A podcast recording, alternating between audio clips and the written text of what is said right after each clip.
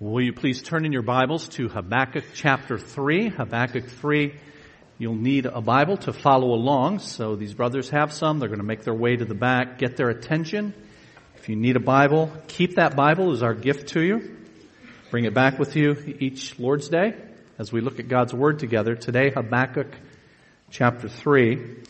And today's message in Habakkuk is the last of eight in this short but powerful book.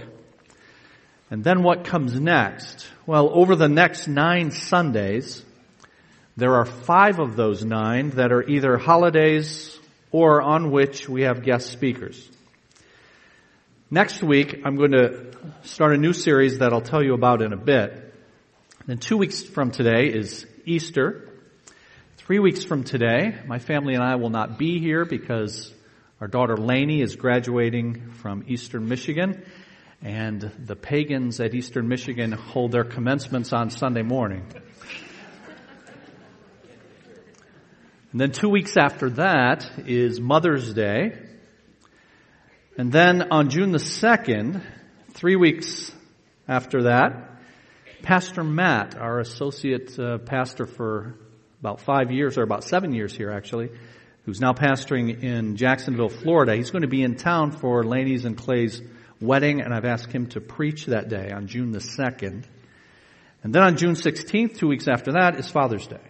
So the next nine weeks are very choppy.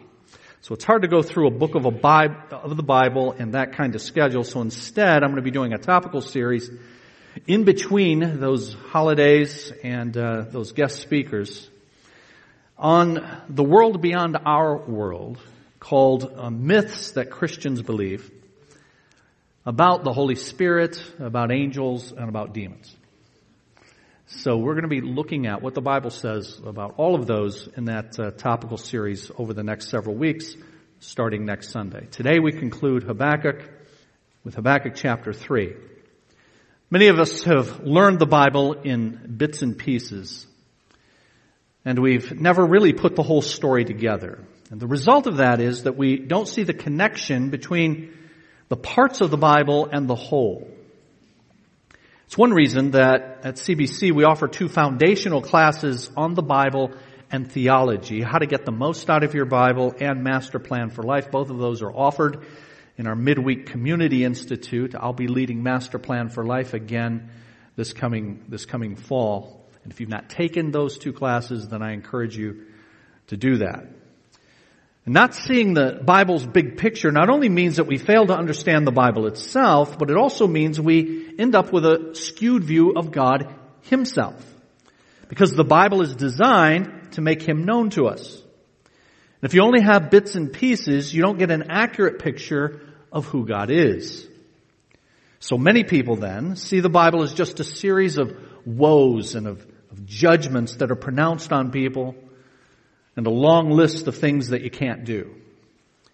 Now, of course, the Bible does have such things. In fact, this book that we've been studying for these past seven weeks pronounces five woes on a nation called Babylon in chapter 2. And God warns of their impending doom after he uses them to judge another nation, Judah. So you do have that kind of judgment and you do have those kinds of woes in the Bible. And indeed, God's commandments are often things to avoid, things that you can't do.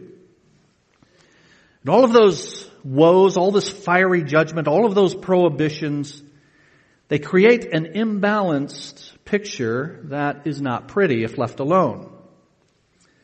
But it's not a pretty picture because, in fact, it's not the whole picture. When we read stories in the Bible, they must always be connected to the larger story. And then and only then can they be properly understood.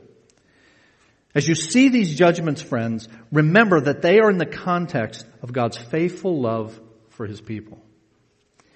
We see this in many places throughout the Bible, including the first part of your Bible that we call the Old Testament, of which Habakkuk is a part. If we go back to the very first book of the Bible, Genesis, we see God calling a man named Abraham to be his servant, and God making precious and profound promises to him. God said, I'm going to, I'm going to be your God, and I, your God, am going to make your name great. I'm going to make your seed multiply. I'm going to make your nation one of my making, and your home a land that I am going to give to you, Abraham. And this good God who gave those good promises sets out, in fact, to fulfill them. He later calls Moses to lead his people out of captivity in Egypt, and Moses commands the Pharaoh on God's behalf, let my people go. Notice God refers to them as my people. At Sinai, God formed them into the nation that he had promised to Abraham. And God said to Moses there, the Bible says, He passed in front of Moses proclaiming, I am the Lord, the Lord, the compassionate and gracious God slow to anger, abounding in love and faithfulness, maintaining love to thousands and forgiving wickedness, rebellion, and sin. Notice the tenderness here. Notice the fatherly care here. But then right after that, there is issued a warning. Yet he does not leave the guilty unpunished. He punishes the children and their children for the sin of the fathers to the third and the fourth generation. So indeed there are the warnings of judgment and the woes, but they're always in the context of God's fatherly care for his people. Sometimes we see only the judgment and not the compassion of God, only the woes and not the blessings. But if you wanted to identify a theme in the Bible, one theme for the entire Bible, I'd recommend it, that it be this. God's relentless quest to make himself known through a people of his own. God's relentless quest to make himself known through a people of his very own. And you see that throughout scripture. God says this to the Israelites, his people, I will walk among you and be your God and you will be my people. Habakkuk lived 800 years after God's pronouncements at Sinai with Moses and after, 800 years after the passage we see on the screen, but he knew about it because he references the Exodus extensively in chapter 3, verses 3 through 15 that we saw just a couple of weeks ago. And this same theme continued into Habakkuk's day and after. I'm going to quickly read for you some of what scripture says about this theme of, I will be your God and you will be my, my people. Through the prophet Jeremiah, I will give them a heart to know me that I am the Lord. They will be my people and I will be their God, for they will return to me with all their heart. Again through Jeremiah, they will be my people and I will be their God. Through Ezekiel, they will follow my decrees and be careful to keep my laws. They will be my people and I will be their God. Ezekiel again, then the people of Israel will no longer stray from me, nor will they defile themselves anymore with all their sins. They will be my people. I will be their God, declares the sovereign Lord. Once more from Ezekiel, I will save them from all their sinful backsliding and I will cleanse them. They will be my people and I will be their God. And then you come into the New Testament.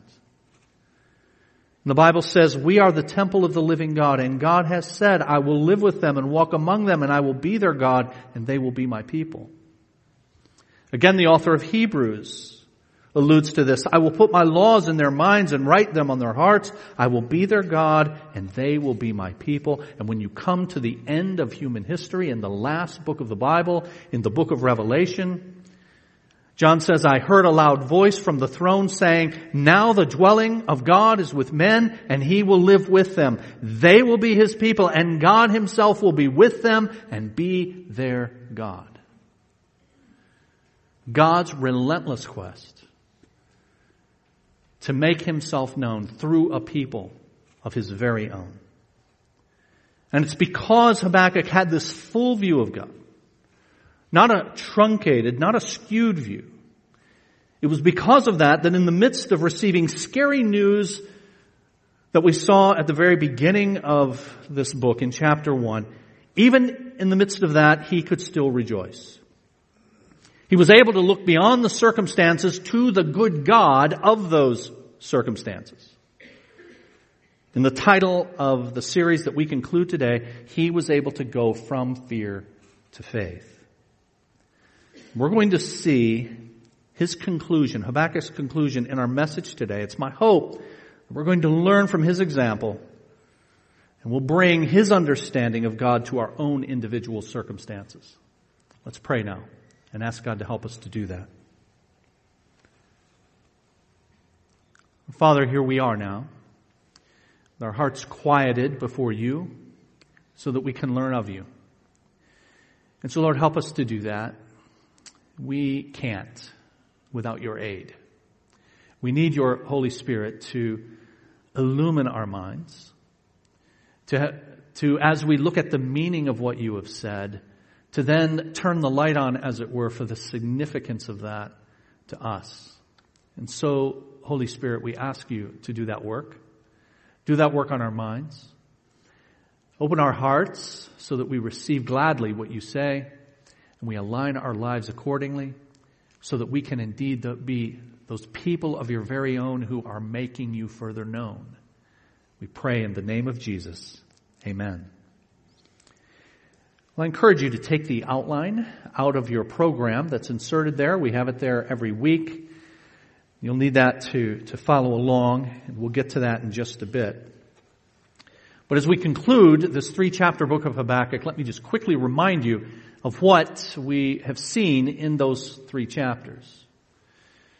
The book of Habakkuk begins in chapter 1 in verses 2 through 4 with Habakkuk crying out to God and he's saying to God, how long are you going to allow violence and injustice to go on unpunished? Habakkuk had seen that taking place in his own nation. He was righteously vexed by that and he called out to God, God do something. And then in verse 6 of chapter 1, God says to Habakkuk, I'm going to do something. I'm going to bring the Babylonians. and the Babylonians are going to come and they're going to have their way with the nation of Judah because of its disobedience. And then we find in the latter half of chapter 1, Habakkuk saying, uh, wait a minute, I didn't mean it. Don't do that. You can't use those guys. Those guys are more wicked than we ever thought about being. You're going to embolden them by giving them more success in their treacherous ways. This is beyond you, God. This will, this will harm your reputation beyond just harming us. Judge us in some other way, or let's just put the whole thing off. Then in chapter 2, God gives a vision to Habakkuk. He gives a vision assuring him that God is going to judge the Babylonians. Yes, I'm going to use them as my instrument to judge my people Judah, but I'm going to judge them for their wickedness because they willingly do what they do. They're in my hand, but they willingly carry out their sinful ways. And so he pronounces five woes in chapter 2 upon Babylon. And then we come to chapter 3. And there's been a change now in Habakkuk.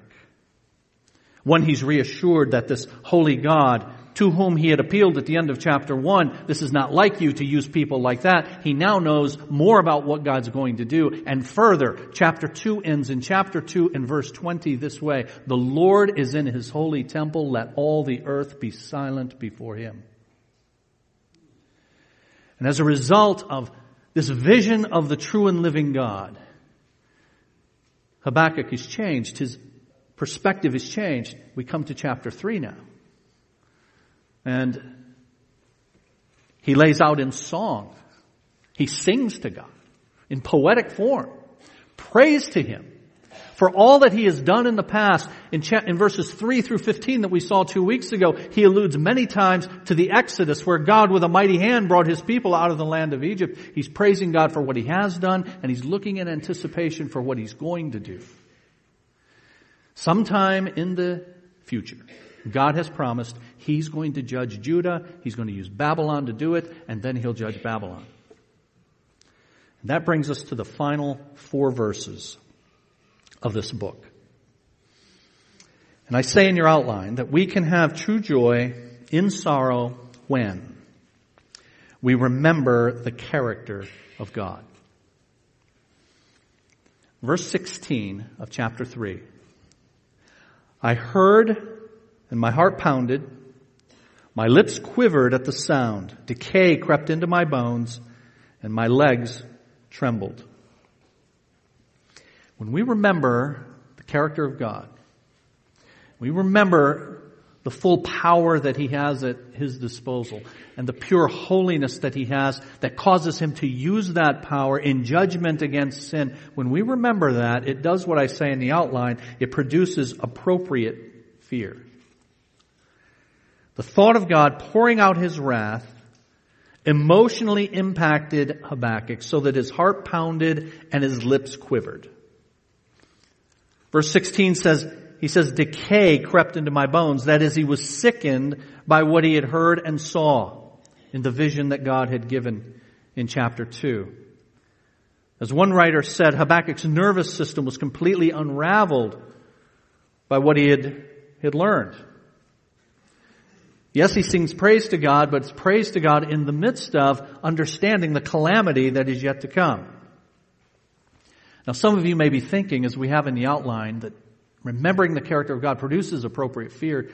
You may be rightly thinking about a passage in your New Testament in 1 John chapter 4 and verse 18 that says, perfect love casts out fear. That is, perfect love, mature love. Love that's, in the context of the book of 1 John, love that's put into action as God requires loving God and loving others. And when we love that way, and the more mature we come in, become in doing that, then it casts out fear of judgment from God. But when we sin in an ongoing and unrepentant way, as Judah, the nation Judah had done, we, we should indeed fear. And in the case of Habakkuk, he feared for them. Remembering the character of God produces appropriate fear. And, I say in the outline, it produces contented patience. Verse 16 again. Yet, despite that reaction that I had to learning what it is that God is going to do, says Habakkuk, yet I will wait patiently for the day of calamity to come on the nation that is Babylon who will be invading us. He's talking about his patient expectation that God would bring about all that he said he would on Babylon. As one preacher said, friends, the Lord who is in his holy temple is the sovereign Lord. All things march to the drumbeat of his will. The ultimate question for us is this, will we willingly bend our knee to his will? Habakkuk said, I'll wait patiently for the accomplishment of his plan. Habakkuk understood that God's plan upon which he would wait patiently would bring great sorrow and it would bring great pain and still he would be content as God accomplished God's own purposes. Friends, let's be reminded of this. That God overrules our circumstances. Thanks be to God. God uses difficulty and He uses pain and He uses sorrow for ultimate good. And the Bible is replete with stories of God doing that very thing. Perhaps one of the most well known is that of Joseph. You remember the treachery of Joseph's brothers who sold him into slavery. They thought they would never see him again. But in God's providence, He overrules hardship. He overrules even the sin of people and gives favor to His people ultimately and you come to the end of that episode that goes from chapter 37 to chapter 50 of the book of Genesis, 14 chapters worth. You come to Genesis chapter 50 and verse 20 and famously as Joseph is reacquainted with his brothers and they're amazed that he's still alive and they're amazed that he's risen to prominence in Egypt and they're also scared that he's now going to kill them. He says, you meant it for evil, but God intended it for good. We see this in the life of the Lord Jesus Christ, who died a cruel death. And those who did it, like the Babylonians, are guilty of what they did at their sinful hands.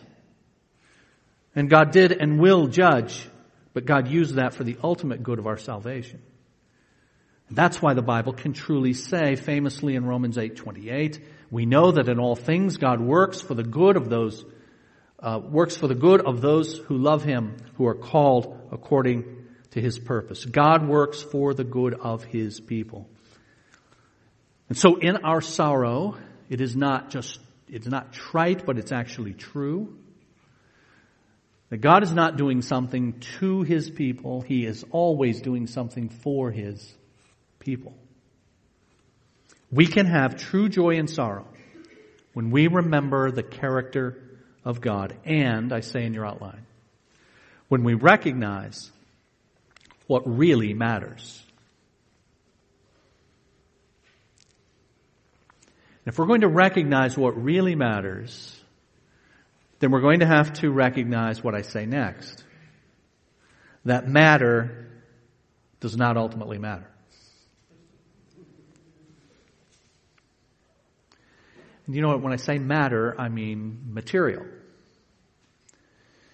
Know, when we, when we say that someone who is into their money and into their wealth and into their possessions, when we say that person is materialistic, what we're saying is they're into matter.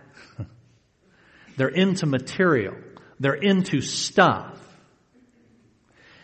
And what Habakkuk understood in light of who God is, he understood what really matters, and that means that matter, material things, which are by their very nature temporary, do not then ultimately matter.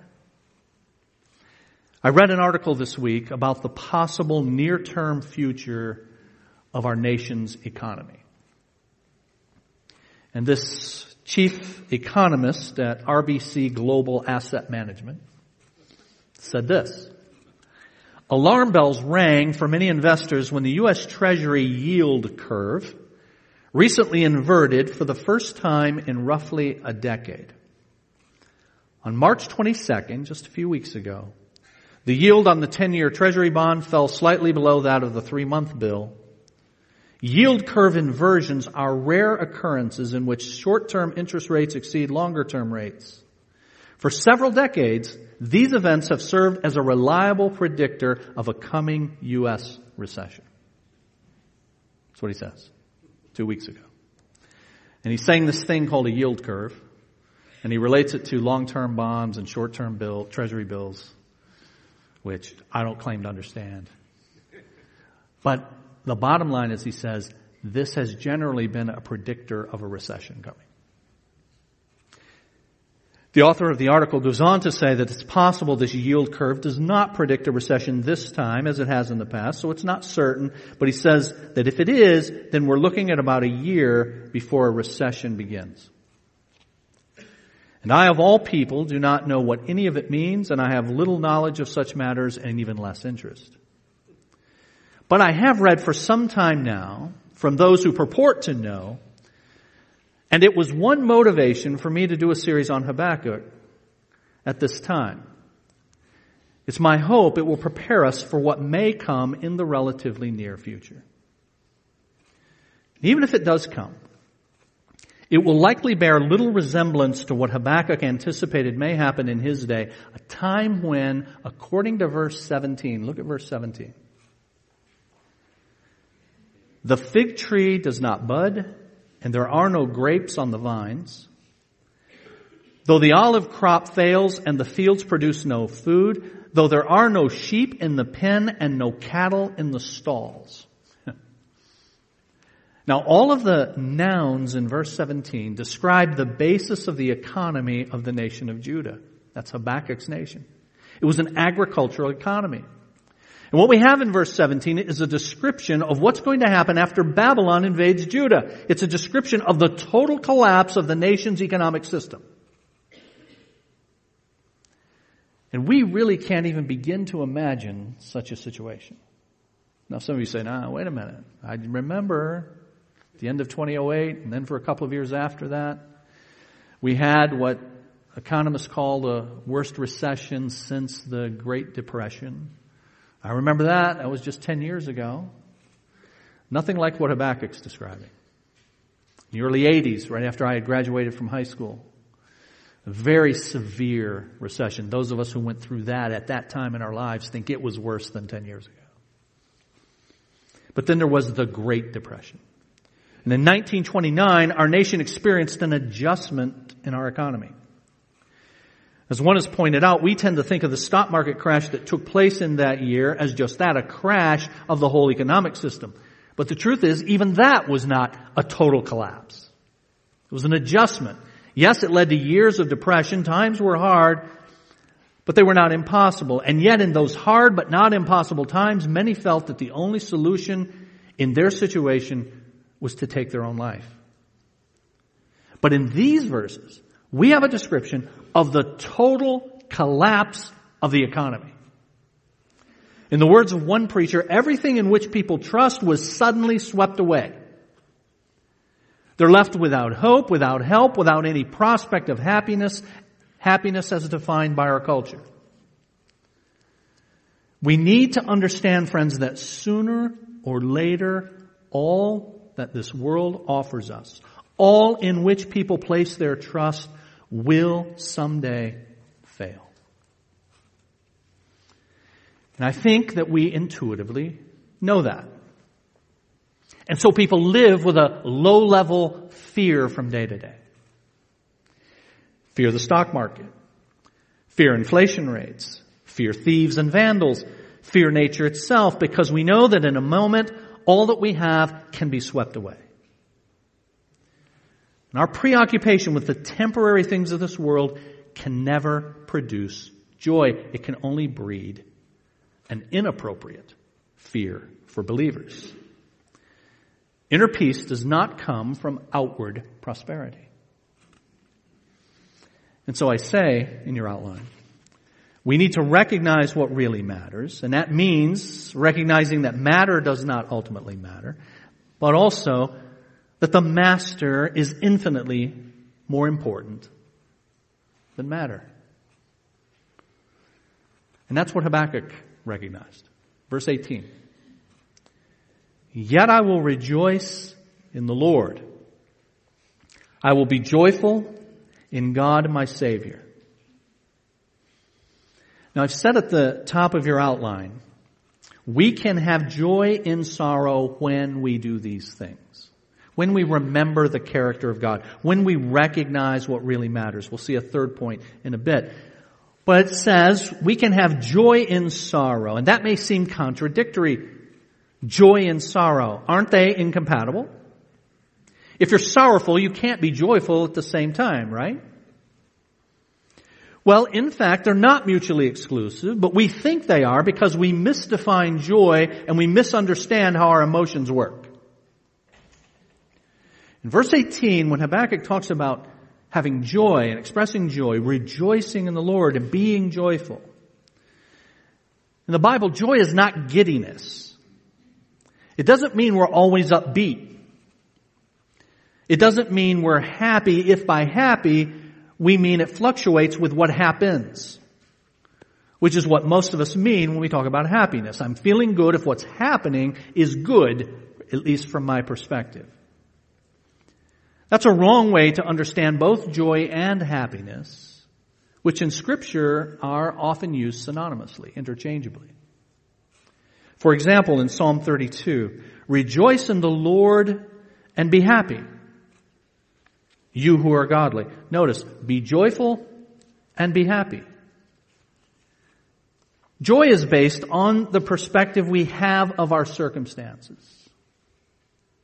Doesn't mean we're giddy. It doesn't mean that we're thrilled about what's going on at any particular time in our lives but it's based on the perspective we have of what's going on, even when other emotions are more powerful at the moment. So we get this joy thing wrong. You hear guys like me quote Philippians 4 4, rejoice in the Lord always, and I'll say it again, rejoice, and you go. You know, they're just things that news I got hit with this week, Pastor, where I'm not happy about it. I mean, if you get the news heaven forbid, but you, you get the news, or I get the news, that someone close to us has suddenly passed away, unexpectedly, they weren't ill, something happened, car accident, something like that. What emotion is going to overtake you at that moment? Grief is going to overtake any of us at that news. And yet, as we're able to collect ourselves and as believers we're able to think about God on His throne, we have a perspective of those circumstances. That yields this joy that I'm going to define for you in a moment. We can be sad, we can be sorrowful, and still have what joy is, namely, as I've told you in the past, an abiding sense of delight that God is at work. So even in the midst of that news that comes crashing home, and when there's this overpowering emotion, at least for the time being, I still can have the right perspective that God is at work and that gives me an abiding sense of delight in Him. This mixed emotion that we are to experience, that is right for us to experience as believers, is why we rightly sang last week of the crucifixion of our Lord, a line that said, with joyful grief I lift my head. Joyful grief. We're joyful when we think of what the cross accomplished for us. But we grieve when we think of our sin that required the cross and the punishment that it meant for the Lord Jesus. Joy and a proper understanding of happiness is based on the reality of God's work and our relationship to that work. So it requires a relationship with God. And that's why Psalm 32 famously says in verse 1, Blessed is the one. And that word blessed is a common word for happy. Happy is the one whose transgression is forgiven, whose sin is covered. Why? Because we look to the relationship we have with this God who is at work even in the midst of the difficulties that inevitably come with life in a fallen world. Notice the focus that produces this abiding sense of delight, even in the midst of sorrow, this abiding sense of delight that is joy. It's focused on God. In verse 18, Habakkuk says, I will rejoice in the Lord, all caps. And if you were with us several weeks ago, when we saw that in chapter 1, I reminded you that that's the name of God, Yahweh, the pers- personal name of God that signifies his personal relationship with his people. I will rejoice in the Lord, Yahweh, and I will be joyful in God. Notice my Savior, my deliverer, my rescuer, my deliverer, rescuer from sin and from the adverse circumstances in the best of timing that is God's. It is God who is the one who will save me, most importantly, from my sin, but He will be the one who will also save me from my circumstances in His best of timing.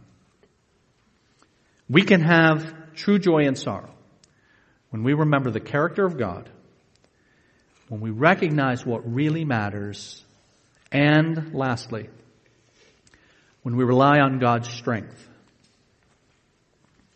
Verse 19, the sovereign Lord is my strength. He makes my feet like the feet of a deer. He enables me to tread on the heights. Here we have the beautiful picture of a deer climbing to the mountain heights, picking its way along to the very pinnacle and walking the ridge of the mountaintops. It's a picture of grace and of confidence. It's a picture of this animal being sure-footed and strong. And Habakkuk uses this imagery to teach us that it's only in the strength that God alone will give that we can rise above the sorrow and the despair that we find in this world and walk among the mountain peaks. Now, several weeks ago, I told you of a great preacher of the Word, now with the Lord, Martyn Lloyd-Jones, who did a series in the book of Habakkuk, and his messages are contained in a little book and in that book, he offered four steps in dealing with problems in our lives. I gave those to you several weeks ago. I'd like to quickly give those to you again for those who are not here. He said we must first of all stop and think.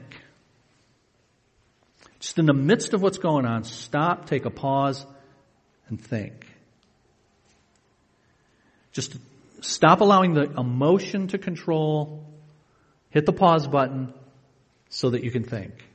And secondly, restate biblical principles.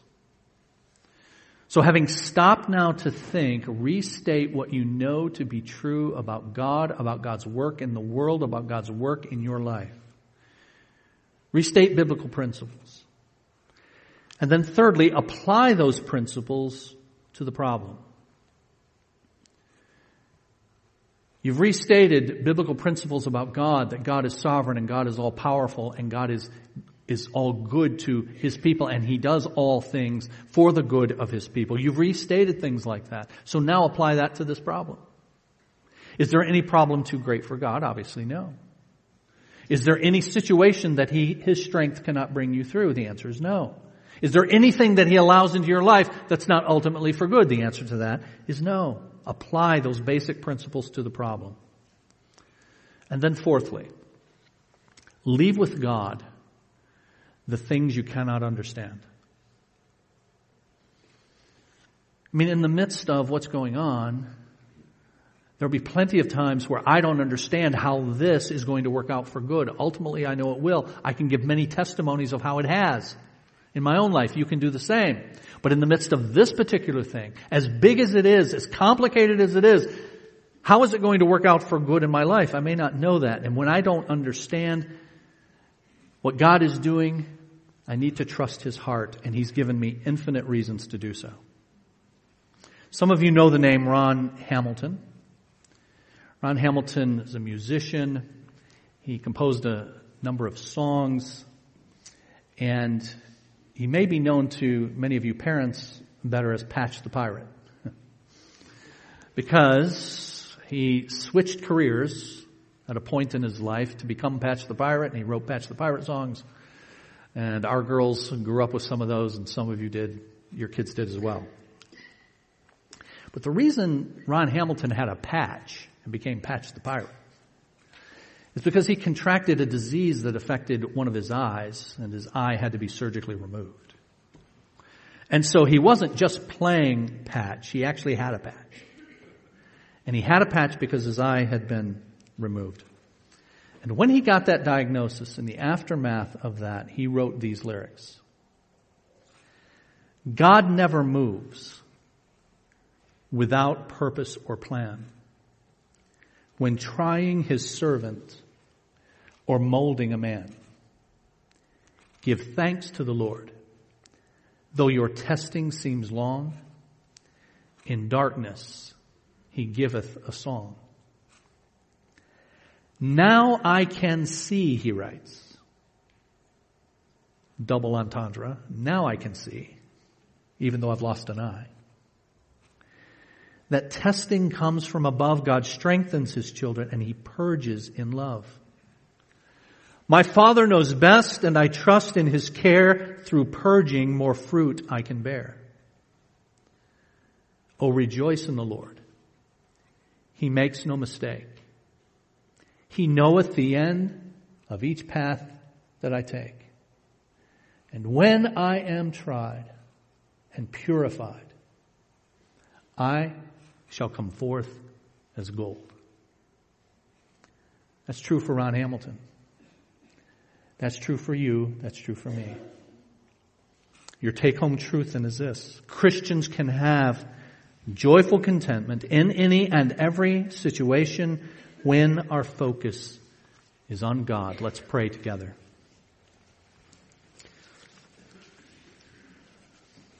Father, we thank you for allowing us these weeks to look at the words of your servant Habakkuk. Thank you for preserving these for us. Father, as the all-knowing and sovereign God, you know exactly what we need and you have written your word accordingly. And so we thank you that we read in Habakkuk's circumstances of difficulties. And Lord, we have these difficulties living in a fallen world. And Lord, we become initially afraid.